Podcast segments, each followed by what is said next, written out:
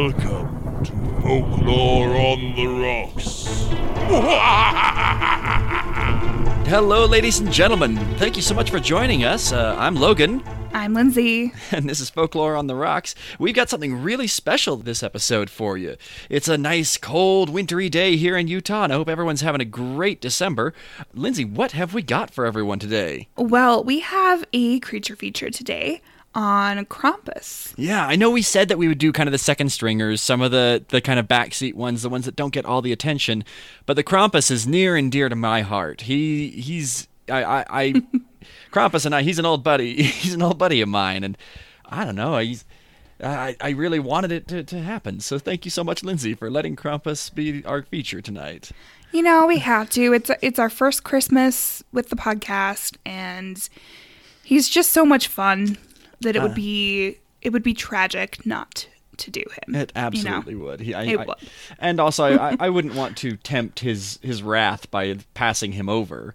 That's not a great way to start off the new year. Well, once you guys learn the kind of things that the accoutrement he has with him, you wouldn't want to piss him off either. Yeah. And so it'll be fun. It's kind of holiday themed. And yes, while he is a little bit more mainstream than some of the other creatures we've done, he is still welcome on the show. Yeah, it'll be great.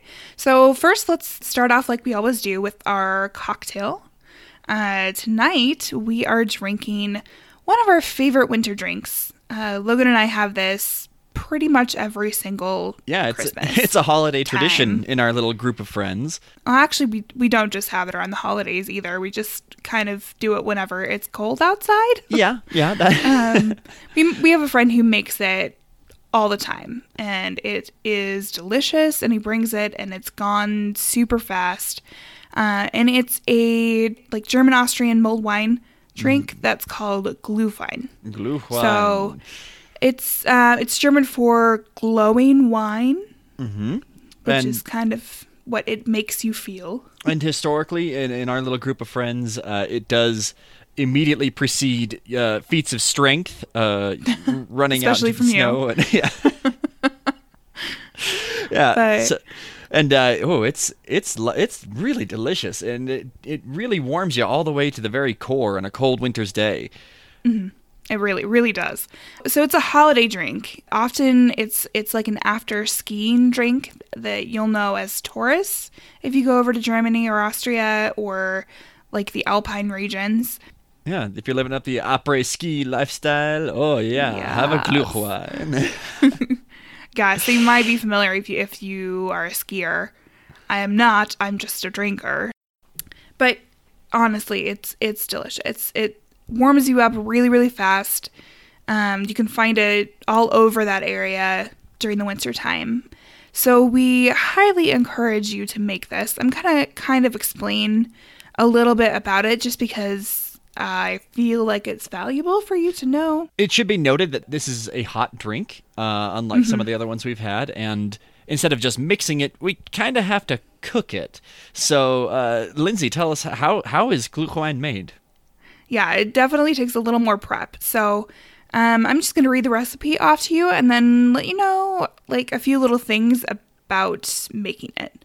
So it's 3/4 the cup of water, 3/4 the cup of white sugar, a cinnamon stick, 1 full orange, and 10 whole cloves, and then 1 full bottle of red wine. So in a saucepan, you combine the water, the sugar, and the cinnamon stick, and then you bring it to a boil, you reduce the heat, and you just kind of simmer it for a while. Then you'll cut the orange in half. You're going to squeeze all of the juice into that simmering water, and then you're going to take the whole cloves and push them into the orange rind on the outside of the orange and stick all of that in the water as well. You'll continue simmering that for 30 minutes or so until it's really thick and syrupy.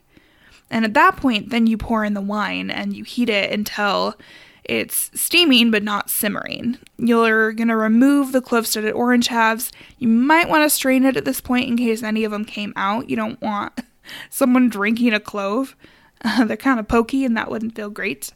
But you do want to serve them in mugs, or if you use glasses, you want to preheat them, run them under cold or hot water because cold glasses are going to break, and that's no fun for anybody because red wine everywhere is super stainy. It's a great way to make a mess and ruin some blue wine. Yes. And you want to drink that. You don't want to have it all over the ground. So you do want to drink it while it's hot, though. It tastes much better hot. Some people use orange juice instead of water if they want like a more citrusy vibe. Do note that it makes it much sweeter, and there's already a ton of sugar in this. So if you do that, I would recommend doing less sugar, like maybe half a cup instead. Take a little break on the sugar. Otherwise, it does get very, very sweet. Mm-hmm. The other thing about it is that it does settle. So drink it right after serving for the best results. We also recommend using like a Merlot or a Cabernet Sauvignon, or like a Shiraz, or like my personal favorite is Zinfandel. But you can just kind of use your favorite red wine, cheap wine like Yellowtail, Barefoot, totally fine. Box does the job just fine. Some people have even said that it's better if it's cheaper. Honestly, like they've tried it with expensive and not expensive, and the cheaper was better. I mean, it's up to you. You can also add shots to it, like brandy or a triple sec. But you probably want to try it first, and then add the shot in afterward. You always do that after. If you're gonna get creative, get a baseline first. You know. Taste it first, and then see what you think, because it is potent in and of itself. It really, really is.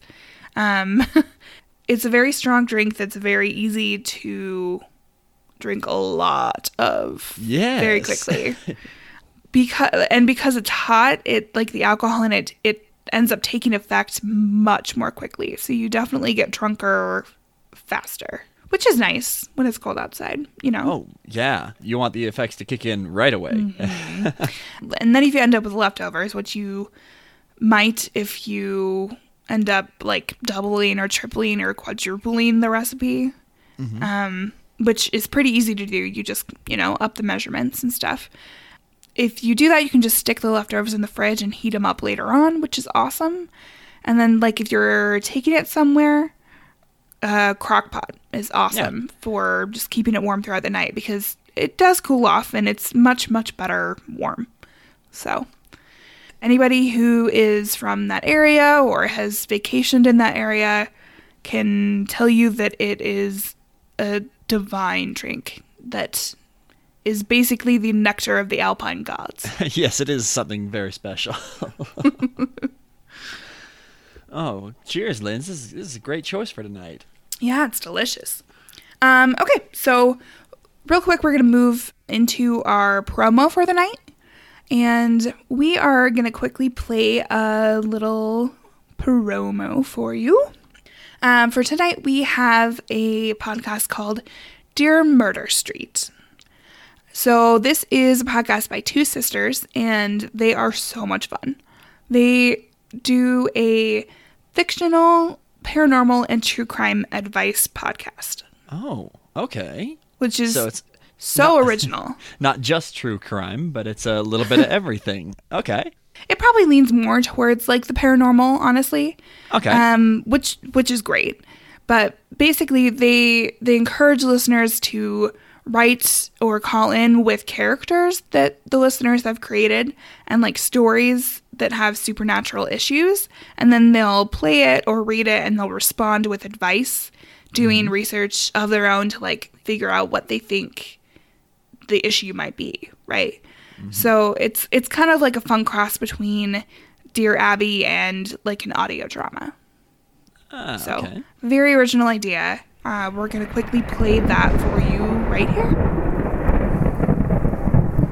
Are you in desperate need of advice, but maybe your problems are too strange, too scary, and too shameful for the average advice show? We are the Carol Sisters, hosts of the paranormal and true crime advice show, Dear Murder Street, and we are here to help. Do you suspect that your very shy and polite neighbor may, in fact, be a serial killer? Is there a ghost in your bedroom watching you change? Were you catfished by someone who turned out to be a very sad, very lonely extraterrestrial? Is there a bunyip living in the pond behind your house? Call and leave a message at 845-418-6681 or write to us at dearmurderstreet@gmail.com. Visit dearmurderstreet.com for more information and find us wherever you get your podcasts. And we're back. I hope you guys give them a listen. They're really fun. They do sound fun, yeah. So let's talk about Krampus. Where should we start about Krampus? First, where does the Krampus come from? Let's pretend like we've never heard of the Krampus before. He's just an ordinary monster, just one of those ones that you grab at random out of an encyclopedia or big almanac of monsters. Hey, Krampus, where is he? Well, correct me if I'm wrong, Lindsay, but Germany, Austria, Scandinavia, right around there. He's definitely a cold weather monster. Yeah, very alpine, very Germanic, basically. Just those regions. Mm-hmm. There's probably people out there that haven't heard about Krampus. I'm sure. I would hope so. If we can bring something new, awesome. Right? Yeah. I mean, there might be. We have listeners from all over the world, and we know that Krampus has become very popular in the media recently. Here, at least in the US. And so I don't know how that really translates around the rest of the world. So it could very well be that, you guys don't know about him and now you're gonna. Yay! Okay, so we've talked about kind of where he's located. Yeah. Let's talk a little bit about what he looks like. Okay. So he is kind of this goat human/demon hybrid. So yeah. Think like satyrs of Greek mythology, right? That's a perfect place to start. Mm-hmm. I'm actually working on a Krampus kind of sculpture model that I'm going to put in our Logan's Corner section. Ooh, and so you can access that through Patreon if you're a patron. Yes, indeed. and most of the concept art ones are satyrs indeed. I love the digitigrade legs that go with it. Yeah, and so a satyr, it's basically the top half is a human man, mm-hmm. and then the bottom half is like goat legs, but he's walking on two legs basically. Yeah. If that makes sense. Just to be kind of a, detail nerd, it should be noted he typically has kind of cloven hooves like a goat or satyr. However, sometimes he's depicted as having one clawed foot and one hoof. It just kind of depends on your interpretation. I don't get a whole lot from the stories that he's a shapeshifter. Mm-hmm. It feels like he's pretty consistent, but it's open to interpretation a little bit. Definitely. So he's got some kind of leaping, powerful, bounding legs, sometimes with hooves, sometimes not. And what are some of his other notable features? What's he got? Mm-hmm. So he's got goat horns. He's got big, long, giant fangs. He's got probably his most prominent feature is his very, very long, protruding tongue. Yeah, if you see any illustrations of him, that's always what you see. He looks. That's kind of how you can tell the difference at a glance between, a devil and a satyr and a Krampus. Demon. Oh, Krampus! Oh, it's the one with the tongue and the wild look in his eyes. And exactly. Yeah, exactly. So sometimes it's people say that it's forked, but in most of the illustrations that I've seen, it's been just long and pointed. Mm-hmm. Like Gene Simmons' tongue, but like 3 times the size. Yeah. Or something. And he does have like a serpentine tail too. Yeah. That in some illustrations he's like grabbing kids with it. So I haven't seen as one does. The prehensile it's not super common. It's not super common in the illustrations, but I have seen a few. It's a fun detail. Yeah, I know. I feel like if you're going to be able to have a prehensile tail, why not, right? Mm-hmm. So that's a pretty scary image we just conjured up. He's definitely got some monstrous features to him. He's got kind of a humanoid torso and arms and mm-hmm. hands. And so if he has hands, he obviously he gets some props, of course. Oh, definitely. And to do the things he does. He for Krampusing. Exactly, for Krampusing. Yes. I like this. And he carries around a bundle of birch sticks that he uses to beat bad children. Mm-hmm. Sometimes he's got horsehair to whip them. He's got chains and bells. And on his back, he's got either a big sack and sometimes a wicker basket. And it's said that he can actually take the worst children away with him to the underworld. For the whole next year. Yeah. If you're really next time. If you're really a naughty child, you get to go with the Krampus. And don't be a bad kid, guys. Yeah. Yeah. I love a good cautionary tale. That's right. Exactly. See, I mean, it's much more frightening if Krampus is the one that's watching you when you're sleeping. Yeah. Like Santa, he sees you when you're sleeping. Same idea, yeah. Yeah, but Krampus is a lot more frightening that way. Yeah, I mean, if you hear, oh, you're going to get a lump of coal in your stocking. Okay, who cares? Coal? Yeah, big freaking deal. If you hear, well, a goat-hoofed demon man is going to come out of the shadows and beat you with a birch stick until you promise to be good, or he's going to take you away. Yeah, that's a much stronger deterrent. Yeah, for sure. And I kind of wonder, like, this whole take kids away for a year, if that has anything to do with kids. I don't know how to express this. Like, oh, it's okay. Kids disappearing? Maybe. Well, I do think that, history... Murder, perhaps? Perhaps, yeah. I don't know. I do think history is full of a lot of stories of children disappearing. The immediate one that comes to mind is the Pied Piper of Hamelin. Yeah. And this idea that children can be taken away from parents, that's a very scary thing. Not only for the children. For children, it's the most scary thing. But it's also terrifying for parents. So it's a good... It's a valid threat when... Not to say that anybody should do that. It's not an effective way to get things done. But... yeah. No, for sure. And it works in the story. Maybe it has something to do with... death was a lot more prevalent during the centuries where Krampus was very, where that was practiced, I guess. Yeah, it was just part of life. It's a hard part of the world to live in, and yeah. So I'm kind of thinking maybe there's a neighbor and that kid dies, but the parents don't want to talk about it because their child has died. Mm-hmm. And so the next door neighbor parents are like, see, that's what happens if you're not a good kid. Krampus comes and takes you. Oh, yes, perhaps. I don't know. So there's many things it could be. It could just be a threat and have nothing to do with what I've been talking about, which is probably more likely. But there is no factual basis for this at all. Not so really, you can ignore me or you cannot, and that's fine. But we do know where his name came from. Oh, that's a good start. Or at least we're pretty sure. We're pretty sure that it comes from the word Krampen, which means claw in Old German. Okay. My Old German is not very good, but I will take you for your word on that, Lindsay. I'm just going with what the internet tells me, as we all do. Another really cool thing about him is he is said to be the son of Hel, which is the Norse goddess that rules over the realm of the dead, also called Hel, or you might have heard of it as Helheim. This would make Loki, who we all know and love, his grandfather, because Hel's dad is Loki. So Hel is pretty cool. She is like... half of her is a beautiful woman, and half of her is like a dead, decayed, gross creature. And it's like split right down the middle. So like you could look at her face and half would be a beautiful woman and half would be this horrible, ugly, decayed worm food face, you know? Mm-hmm. So Hel's pretty cool. I know Logan's a giant fan of Norse mythology. Yep, and they are his people.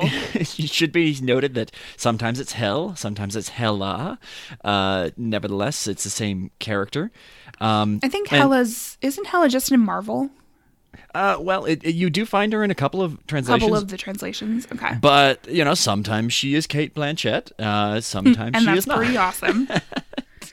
But I could be misquoting that, but I'm fairly certain I have seen Hela around a couple of times. I wouldn't be surprised. I reserve the right to change my mind, and I reserve the right to get completely blown up on social media. It's fine. So much, specifically Norse mythology has been carried on into fantasy and comic books and all of those things.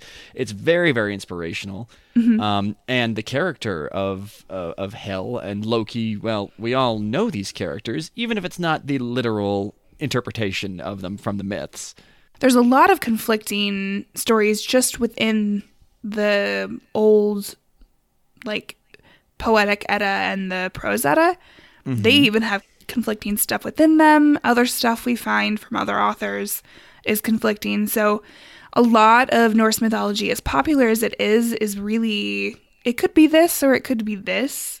And I'm sure that you guys will see that a little bit more in the future as we do more Norse creatures. But it can get a little muddy. The waters are muddy there. We know our basic stuff, but even some of that is a little like, is that the case or is it this other thing?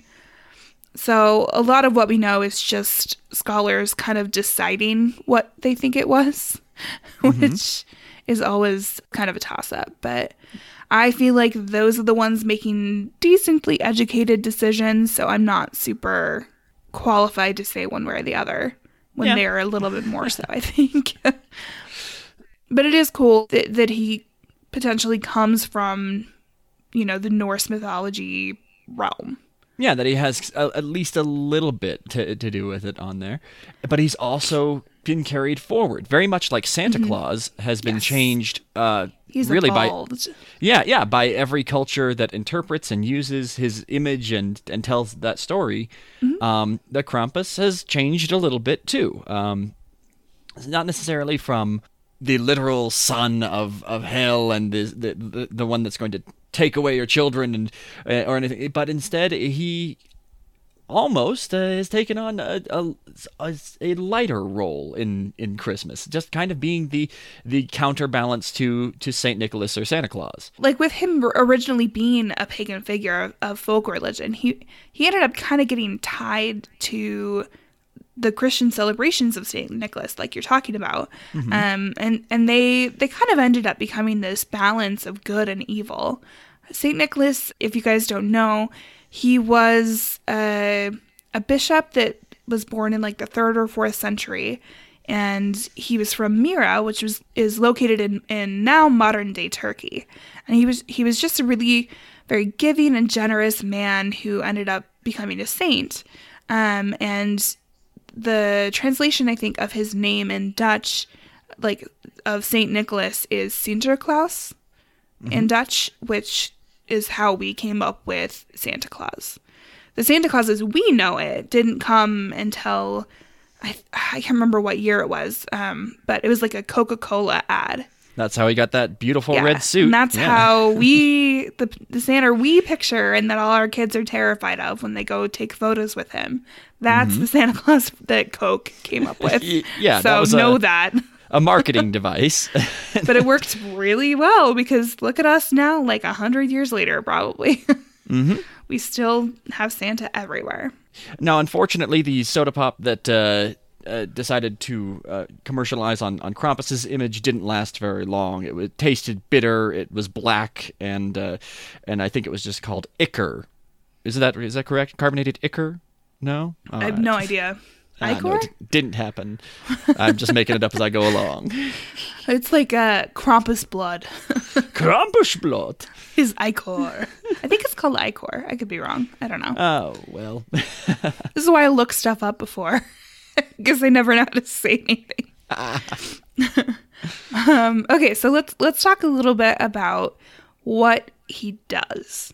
Yeah, right? Okay. So we know what he looks like, we know where he lives, and we kind of know where he came from. Now, first of all, it could be noted I'm using a fair amount of gendered language. We do know that Krampus is pretty male. We haven't seen a lot mm-hmm. of interpretations of Krampus as a female. Any of you artists out there, if you want to interpret Krampus that way, go for it. But that's it. To all of my readings, it's pretty consistent. Krampus is a he, and it should be noted that I didn't do a ton of research into this, but it should be noted there are multiple types of Krampus around, depending on the region. So he might mm-hmm. be known as different names in different places, and I know that at least one of them is a woman. I think it's Frau Percha. I think I could be wrong on the name, but there are multiple places that he's known as different names. There are places where there are multiple Krampusi, I think is the plural. But for the purposes of this episode, Krampus is singular, just one dude hanging out with Saint Nick and doing what he does. Doing what he does, which is visiting naughty children. So he hangs out with Saint Nicholas. They go around to different homes, and basically they punish the kids who have misbehaved. Right? Mm-hmm. This occurs on the evening of December 5th, which is called Krampusnacht. Yeah, it just happened a couple weeks ago. It did. So he punishes kids who misbehave. The earliest incarnations within pagan society actually focused on adults as well. So growing up doesn't, necessarily exempt you from a visit from Krampus, which I think we could all use a little bit more of. You're honestly never too old to be wicked. Right, and you probably get worse, Yeah. I mean, most people do. So something that we do want to kind of note here, though, is that he is not the anti-Santa. Right? No, he doesn't. I kind of look at it... When someone is an anti-character, the nemesis, if you will, the problem with that is that he's not the Grinch. He's not out to steal Christmas and to make Christmas stop altogether. Right. He's not out to his end game isn't to destroy Santa Claus.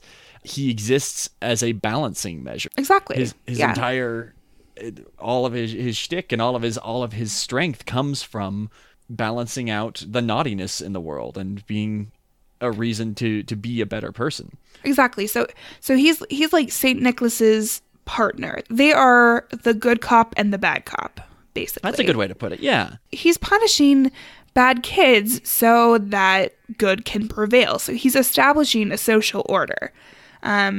So he is a kind of a necessary evil that's out there. Mm-hmm. Granted, we do not condone violence against children. That should be noted. But he was there to kind of give that yin and yang vibe, He was the flip side, and they didn't want to sully St. Nicholas's image for St. Nicholas being the one that was punishing the bad kids. Yeah. So they needed something else, and that's where Krampus comes in. So the beating itself could kind of depend on what the kids did.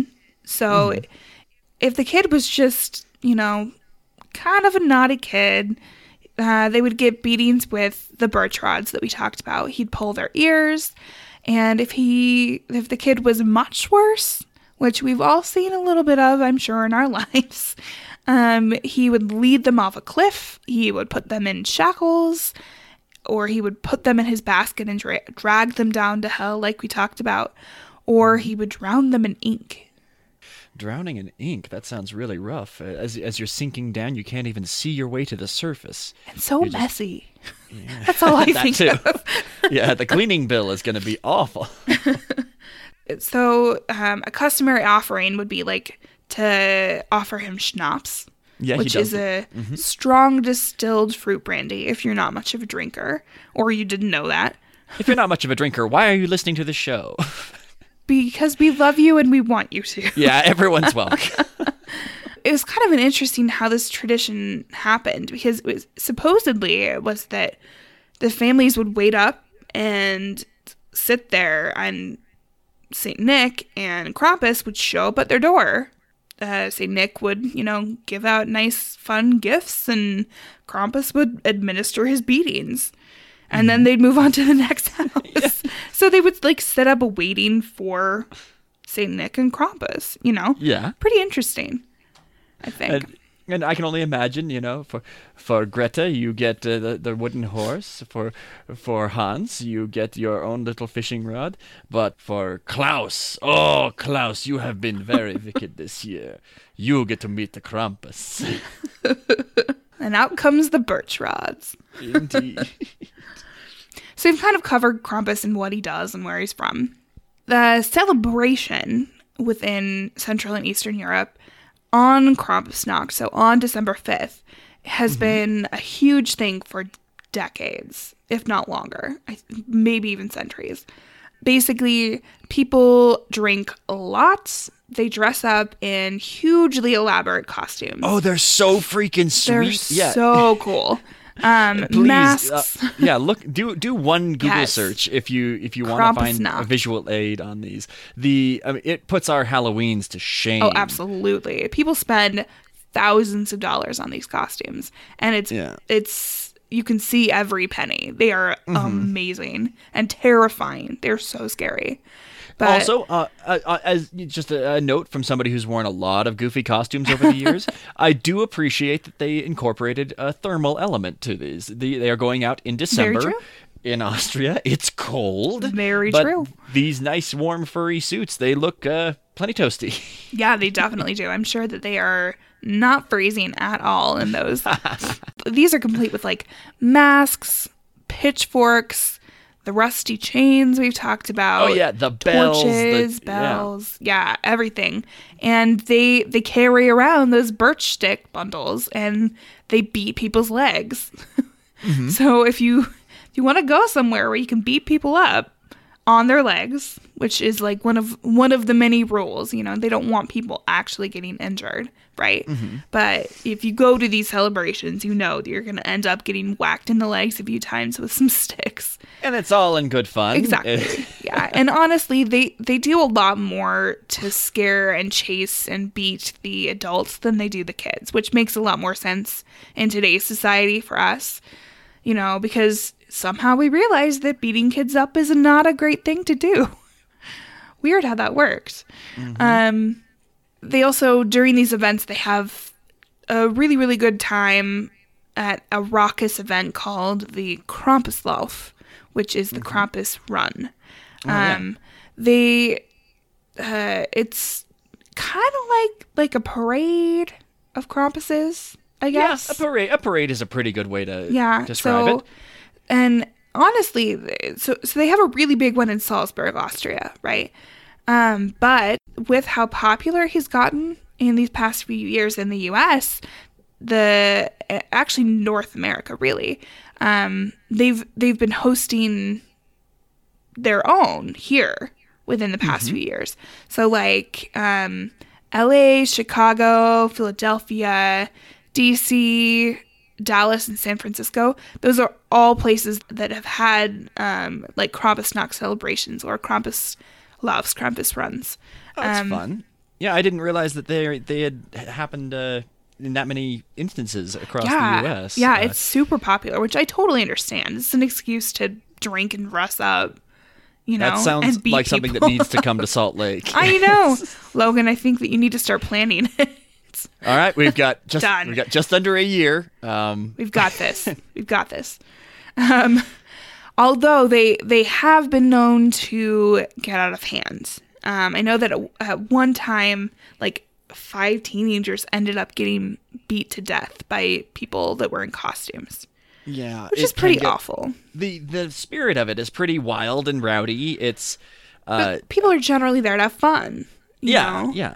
And so you always end up with these few assholes that are like, oh, I'm wearing a mask so I can get away with whatever I want, Yeah. And I'm just saying it right now. For Logan Young's Krampus Lauf, we go by the heavy metal mosh pit rules. If somebody falls down, you pick them back up. We are all brothers. Absolutely. We're in this together. And a way to combat this, some of the places have... They have people who are dressed up wear a number so that people actually still do know who is who. And that's pretty helpful. I've worked in the haunted house industry a lot, and often as we get close to Halloween, we get people coming in costume. The problem is when you see somebody in costume, you don't know if you're supposed to act for them. You don't know if they're supposed to be part of the crew or not. Yeah, if they're part of the show or what's going on. So I can understand a little bit that it does help to have a little bit of a designation. You're part of the show or you're a spectator. I think it's responsible. It's responsible because of that very thing. People when their anonymity is suddenly there, they can do a lot, you know? Mm-hmm. We've all seen, like, The Purge. You know? Yeah. You don't want any of that shit happening. Yep. Also, I'm programming a G-code that's just called Arm the Peasants, just in case the purge happens. Perfect. For a big CNC machine. If anyone finds the USB, press the button on the CNC machine, you get axes and machetes and everything ready to go. Oh my god, you're such a nerd. I love it. Okay, so another fun thing that people do around the holidays, around December. I almost said Christmas, but not really Christmas. Around Krampusnacht, we'll say that. People exchange something called Krampuskarten, which are Krampus cards or postcards. And they generally have some sort of illustration of Krampus on them and say, I'm probably pronouncing this wrong, but like Gruß von Krampus, which basically means greetings from Krampus. So like the Christmas cards that you would get a Krampus card instead, which is so much fucking cooler, I will say, than getting some like Noel, which, and maybe it's just, you know, the morbid macabre person inside me that's just so much happier at Halloween time that is loving this element of this dark character being advertised. Like he's a fun character, right? And for him to be present on these cards, it's so much fun. I think that's such a blast. And these aren't even a recent thing. These happened centuries ago. And you can just look in the past, like Google Krampuskarten, and you will see so much cool stuff. Cool. It's fantastic. So St. Nicholas Day. St. Nicholas Day is the day after Krampusnacht. So it's December 6th. It's the hangover day. Yes. It's Nikolastag, I guess. And basically, kids will look outside their door to see if the shoe or the boot that they left out the night before either contains presents or candy. So this is their version of a stocking that we would have like at Christmas time here, right? So they either get presents or candy if they were good kids, or they'll get a rod or like a switch, which basically is like a stick if they were bad kids. And then with that stick, their parents get to beat them or at least threaten them, right? Yeah. I know a lot of parents nowadays would be like, interesting. But, you know, once again, we don't condone or support violence towards children. Yes, raise your children responsibly, both for good and for evil. It was the celebrations themselves were suppressed by the Catholic Church for quite a while. And in, like, pre-World War II Austria, the fascists of that government outlawed Krampus entirely. Yeah, and what's kind of funny about the suppression of the image of the Krampus and the celebration of this character from the Catholic Church, really, if you look at him in artwork or any of his depictions, he looks very much like a Christian demon. Yeah.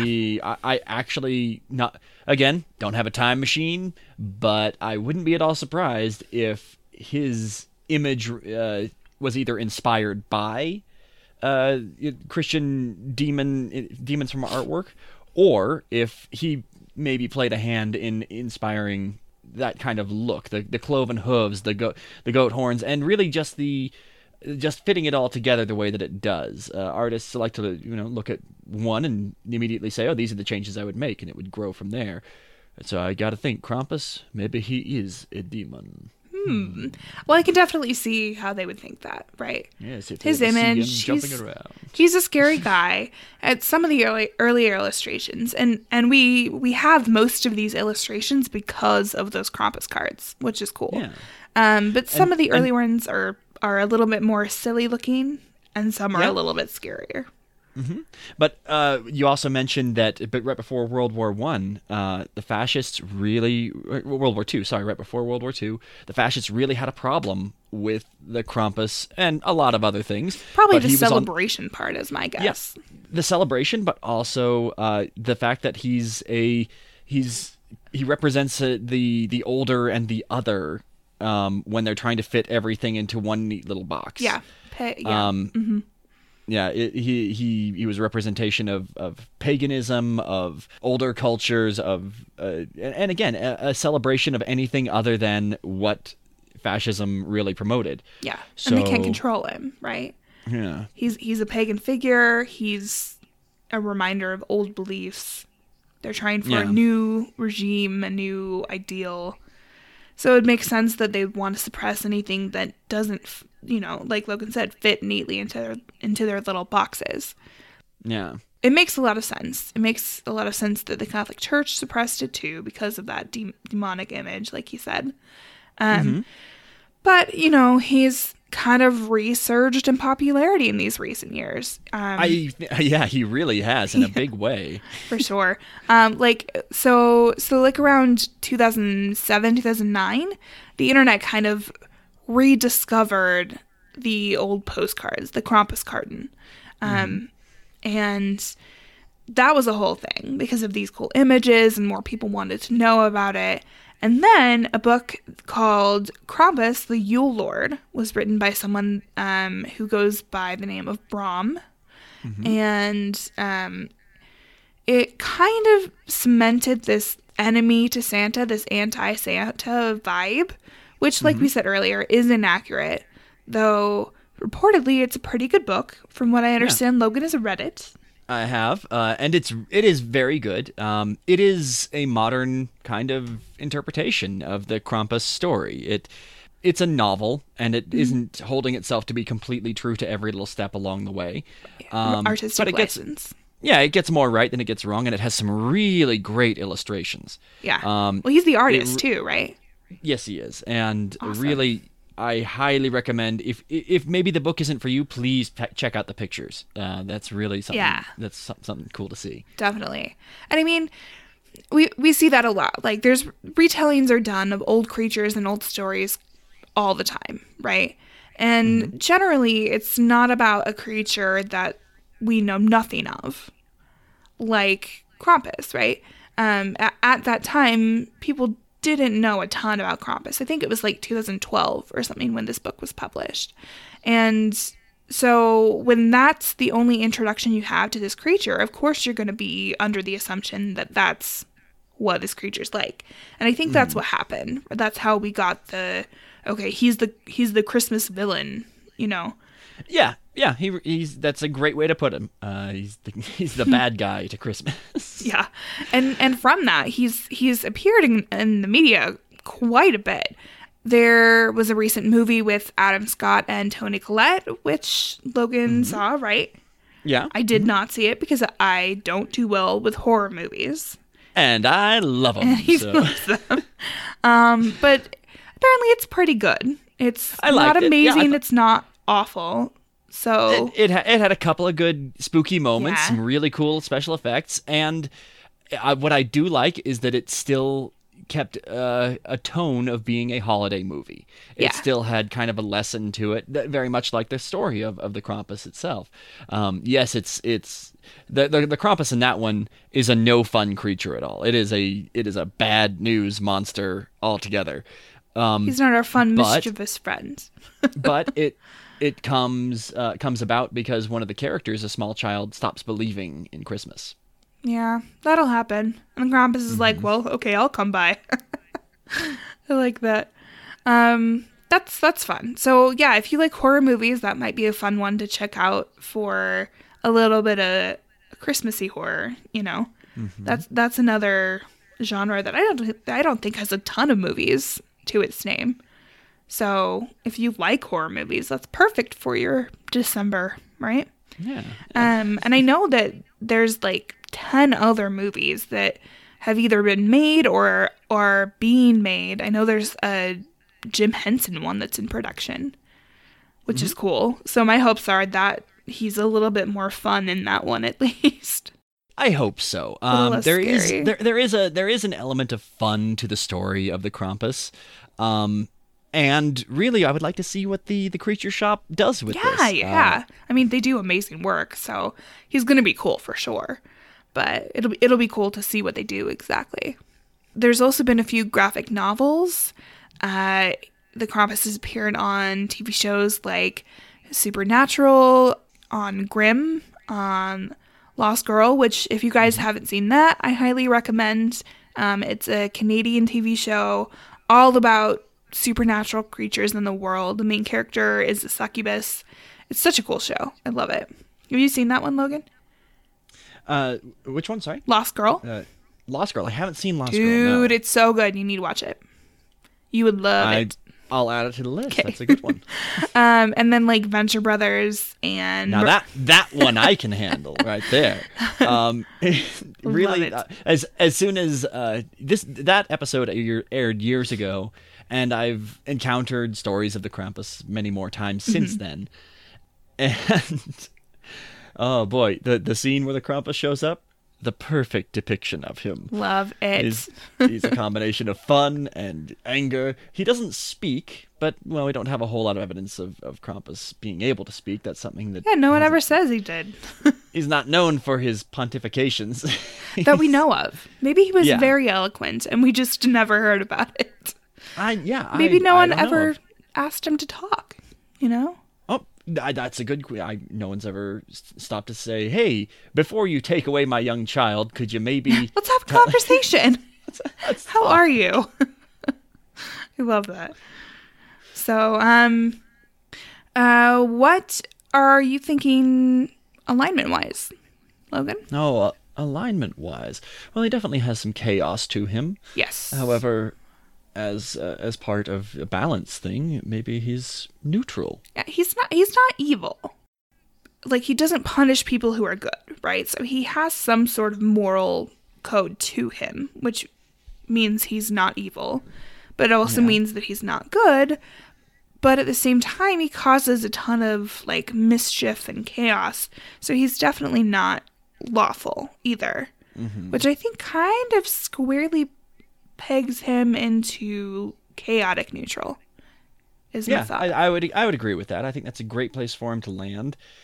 He kind of does his own thing, and I don't know, he's part of a larger system that shouldn't be removed or replaced. But I think chaotic neutral is a good place to land him. Sure. Now, kind of to fit with our other discussions of creatures, say one encounters the Krampus, what should they do? I think the first thing one should do is, I don't know, hope you weren't naughty this year. Right, maybe be good. That could be a good first step. I don't know. If you encountered him, I mean, ideally reason with him. Could be a good first step there. Perhaps, yeah. He seems like an all right guy. I'd love to meet him. Well, I'd say me too, but I don't know that I want to. But do you hear him knocking, Logan? Oh, actually, I do. You want to get the door? Just 1 second. Whoa, oh, who is this guy? Oh, yeah, okay, sure enough. Yeah, we've got hooves, we've got shaggy fur. Holy shit. Let's not, I won't mention the smell, but... okay. Come on in, have a seat. I wasn't expecting this. Neither was I. Well, I suppose, Krampusnacht is over. He's got some time. So, ladies and gentlemen, the Krampus himself has come to join us. Hello, sir. We were discussing just a moment ago how you've kind of made a comeback. You've seen a bit of a resurgence in popularity in recent years. Lots of movies and TV show appearances and being talked about all over the internet. How's that going for you? Very well, thanks. Oh, when there is wickedness in this world, I gain more strength so that it can be properly rewarded. Since 2016...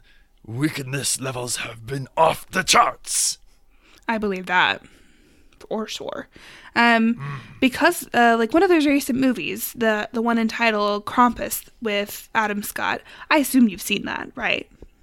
Oh, yeah. I have all time to watch movies in the off-season. It is really a good time to relax, put my hooves up, and watch all the good holiday movies that came out. Love that. Me too. How accurate was your portrayal in that, do you think? Oh, well, let's put it this way.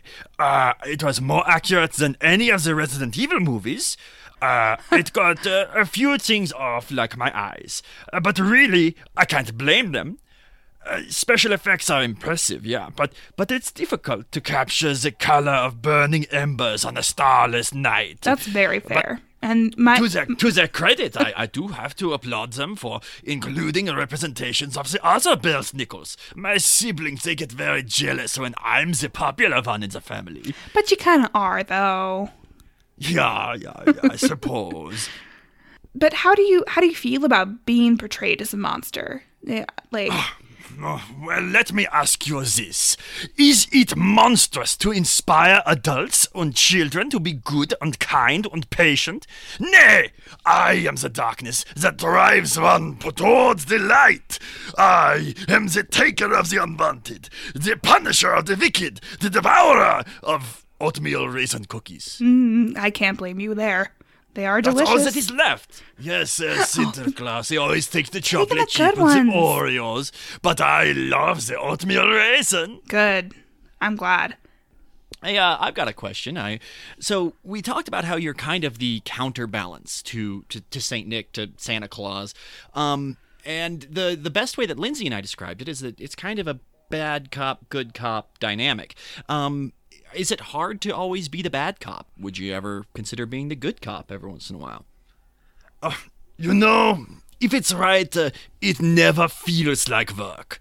I always come home exhausted at the end of the night, so one really needs to put the dark heart into it if they expect results. I will tell you the most exhausting part, though. All the running and leaping. Oh, yes, there's nothing like a good Krampus Lauf to get one's black Icarus blood pumping, but when you only do it once a year, you really need to remember to keep up the cardio in the off-season. That's fair. A good advice for all of us, I think, for sure. Yeah. So how did you get stuck with this job? Well, my mother, she was hell, and I try not to ride the coattails of the family. Nepotism, it is never becoming. But I have found my own little niche, if you will.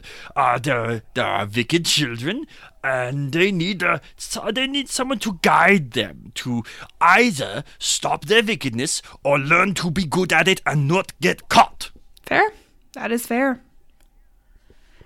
So when it isn't like December 5th, 6th, what do you like to do? I assume you're in Hell, or Helheim with your mom? Yeah, where do you hang out in the off-season? Well, I do visit my mother sometimes, but mostly I alternate between hibernating and observing. St. Nicholas likes to watch year-round, but in this day and age, I just get a few updates from all social media accounts for naughtiness. Ooh, that's probably really useful. Yes, it is very convenient. It leaves me much more time for hobbies. I've recently taken up curling. Even though I'm not exactly sure what the rules are, my hooves, they don't have a problem on the ice. I believe that. Maybe we'll see you at the Olympics in the future. Yeah! Team Krampus! 2000. When is the next one? I don't know. I don't keep up on sports. Let's be real here. At some points in the past, you have been banned from places. Oh, yeah. Yeah, one too many drinks, so you do something wrong in the club, and you have to go. Oh, you mean overall banned everywhere? Yeah, those are rough times. My power, it comes from those who believe, and yes, fear a little bit. And well, those were rough times for everyone. Everyone was told to believe one specific thing. For sure. Nobody had room in their hearts for the blood-curdling growing fears of the Krampus. That's fair. But the good news is that I am back, baby! Yes. Were you still doing your rounds during those years? Yeah, but mostly just only going to the houses that expect to see me. Mm-hmm. It is mostly just popping in and saying, anybody need a beating? And no takers. Oh, man. Hey, I got a question. That sack you brought in, I'm guessing that's where you lug around all the bad children that you take away for a year. Now, it's fitting here in my house. How is it that you can fit all the naughty children in that one sack? Well, are you familiar with the concept of a bag of holding? Or perhaps you've heard of a TARDIS? Uh-huh. Yes, it's a little bit like that. You see, the opening is a magic portal to another realm. It leads to a place that isn't what you mortals might call hell, but, well, it's not very nice in there. I believe that. The good news is the sack stays nice and light on the outside, so I can still bound around through the snow. That's cool. I didn't even think about it being like a portal. That makes a lot of sense. Yeah. In the old days, I had just one big sack, but it's too heavy to lug around. Fair. Sounds like you're a fan of Doctor Who, if you know about the TARDIS. Yeah? I have time to watch all the good shows, and the BBC really, really knows their drama and their sci-fi. That's very true. They do. So you administer, not only you take children away, but you also administer beatings as punishment. Let's go into that a little bit. Now, parents don't beat their children a whole lot, in America and in the modern times, but you still seem to stick to the old ways. Now, we're finding references to a gentle beating and a brutal beating. Is there a difference between the two of those? I don't know. Why? Yeah. Well, you see, it's all in the wrist, really. But in all seriousness, a brutal beating is usually one that leaves a person unable to remember what happened. A good bop to the head, and you're out all night. But that defeats the entire purpose. If I deliver a beating, you will be remembering it for many years to come. I hope that I never experience that from you. Well, if you do, you will be getting it from the very best. And so that gentle beating, is that just like a nice little reminder of It is almost playful. It is a little bit of a whap with the birch switch, just saying, hey, I am watching you. But no, it is not going to make anybody, cry home to their mother or anything like that. Or maybe just cry a little bit, right? Just a little bit. No. Have you ever thought about being a daycare teacher? I have actually considered this as a side business, but kids are messy. That's true. Maybe if I could charge parents a cleaning fee like Uber, then I would consider it. But until then, no. Hey, someday, maybe someone will build an app for you. I like that. Yeah. You've got some pretty sharp teeth, and the children you take, they don't always come back. Tell us, do you eat children? And if so, how do you prepare them? Oh, yeah, just the children I have tried to cut back. They are full of carbs and sugar. But if I am feeling indulgent, I really need to make an example, then I prefer them roasted with a generous amount of garlic and butter. Save the leftovers for on-the-go snacking. That's fair. Garlic and butter makes everything taste better, so that's understandable. Yeah. For sure. Is with all of that stringy children eating, is dental hygiene a thing that's important to you? Oh, yeah, very important. You see these fangs? They are over 400 years old and still razor sharp and pearly white. They do look very sparkly, I must say. Oh, thank you, danke. But St. Nicholas likes to fill his stockings with candy and dreams of sugar plums. I can't prove it, but I'm reasonably certain he's getting paid off by the big dental lobbyist groups to keep them in business. I would not be surprised. Hey, here's a great question we've got for you, Mr. Krampus. Tell me, which direction do you put your toilet paper? The only right way. Overhand. I may be an ageless, wicked demon from a pit darker and older than the collective memory of humanity, but I am not that kind of monster. I have been looking into installing a bidet, though. That's fair. They are great. I hear that those are very thorough. Well, cool. Well, thank you so much for stopping by, Mr. Krampus. I don't have any more questions. Lindsay, what have you got anything else? I don't either, but we really do appreciate you coming by.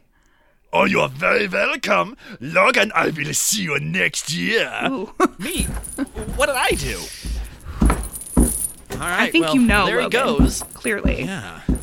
You know what you did. I'll knock it off. I've got some time to change. It's true. You do have a full year. Yeah. Well, cool. That was a fun little visit. I very random. Maybe our show's getting more and more popular, and maybe creatures are actually hearing our podcast. Possibly. If any other creatures or cryptids would like to come and give a guest appearance, please call first, just so we can schedule you. Yeah, in. Might be good. Yeah, but we'd love to have somebody else on, assuming you don't murder or possess us. That would. Or be if good. You do, just do it temporarily. You know. Yeah, be gentle about it. Yeah, be fine. So, I think that's probably all for us tonight. Yeah, I think so. I know I'm just gonna finish off this Glühwein and just fade off into dreamland and try to remember what I did that was so wrong that would get the Krampus's attention. Yeah, I know I'm fine, so that's great. Good luck with that. Little Miss Goody Two-Shoes Lindsay. All right. That's my terrible thank you so much for joining us, everybody. Yes, thank you. This was a fun one. This was really fun, and I'm glad that glad you could join us to discuss the Krampus. Yeah, just fun little Christmas holiday solstice. All of the above spirit. Whether you're a Christmas type, a Yule type, or a get the hell out of my way, it's cold outside type. Yeah, everyone can enjoy something about this time of year. Or not enjoy. I mean, whatever you want to do. So just as a reminder, you can find us on Instagram and Facebook at Folklore on the Rocks. You can find us at Twitter. At Folklore Rocks. We've got pictures, notes, sources on our website at folkloreontherocks.com. We do have a Patreon. We recently got our very first patron, so that's really exciting. Yes. And anything that you can give is immensely helpful. We would love to have some more of you guys donate. It helps us cover, hosting fees and editing costs. So it's invaluable to us, really. It'll help us be able to keep making this show. We also have a PayPal button on our website if you want to donate just one time. Patreon is a monthly thing. And as Logan talked about earlier, he's going to be doing Logan's Corner on our Patreon. Yeah. It's going to be fun. Yeah, sorry to take so long to put it together, but I'm working on some really cool projects. Mm-hmm. It's been a weird and wacky time of creating stuff, but stay tuned. We've got some neat stuff coming. Yeah, it's going to be really cool. And we do have a merch shop coming up soon, probably after the holidays is my guess, just because I'll have a little more time then and get things ironed out. So we also just ask that you rate us, leave us a review on iTunes. We are doing free stickers for you if you leave a review and you send a screenshot of it to our email address, which is mail@folkloreontherocks.com. So if you could do that, we would be grateful. We'll get some stickers out to you. It's very cool. And once we hit 100 reviews, we're going to do a bonus episode with a listener-selected creature. So that's another incentive for you. So tell your friends. Get the word out. It's great marketing for us, and we really, really appreciate you guys spreading the word.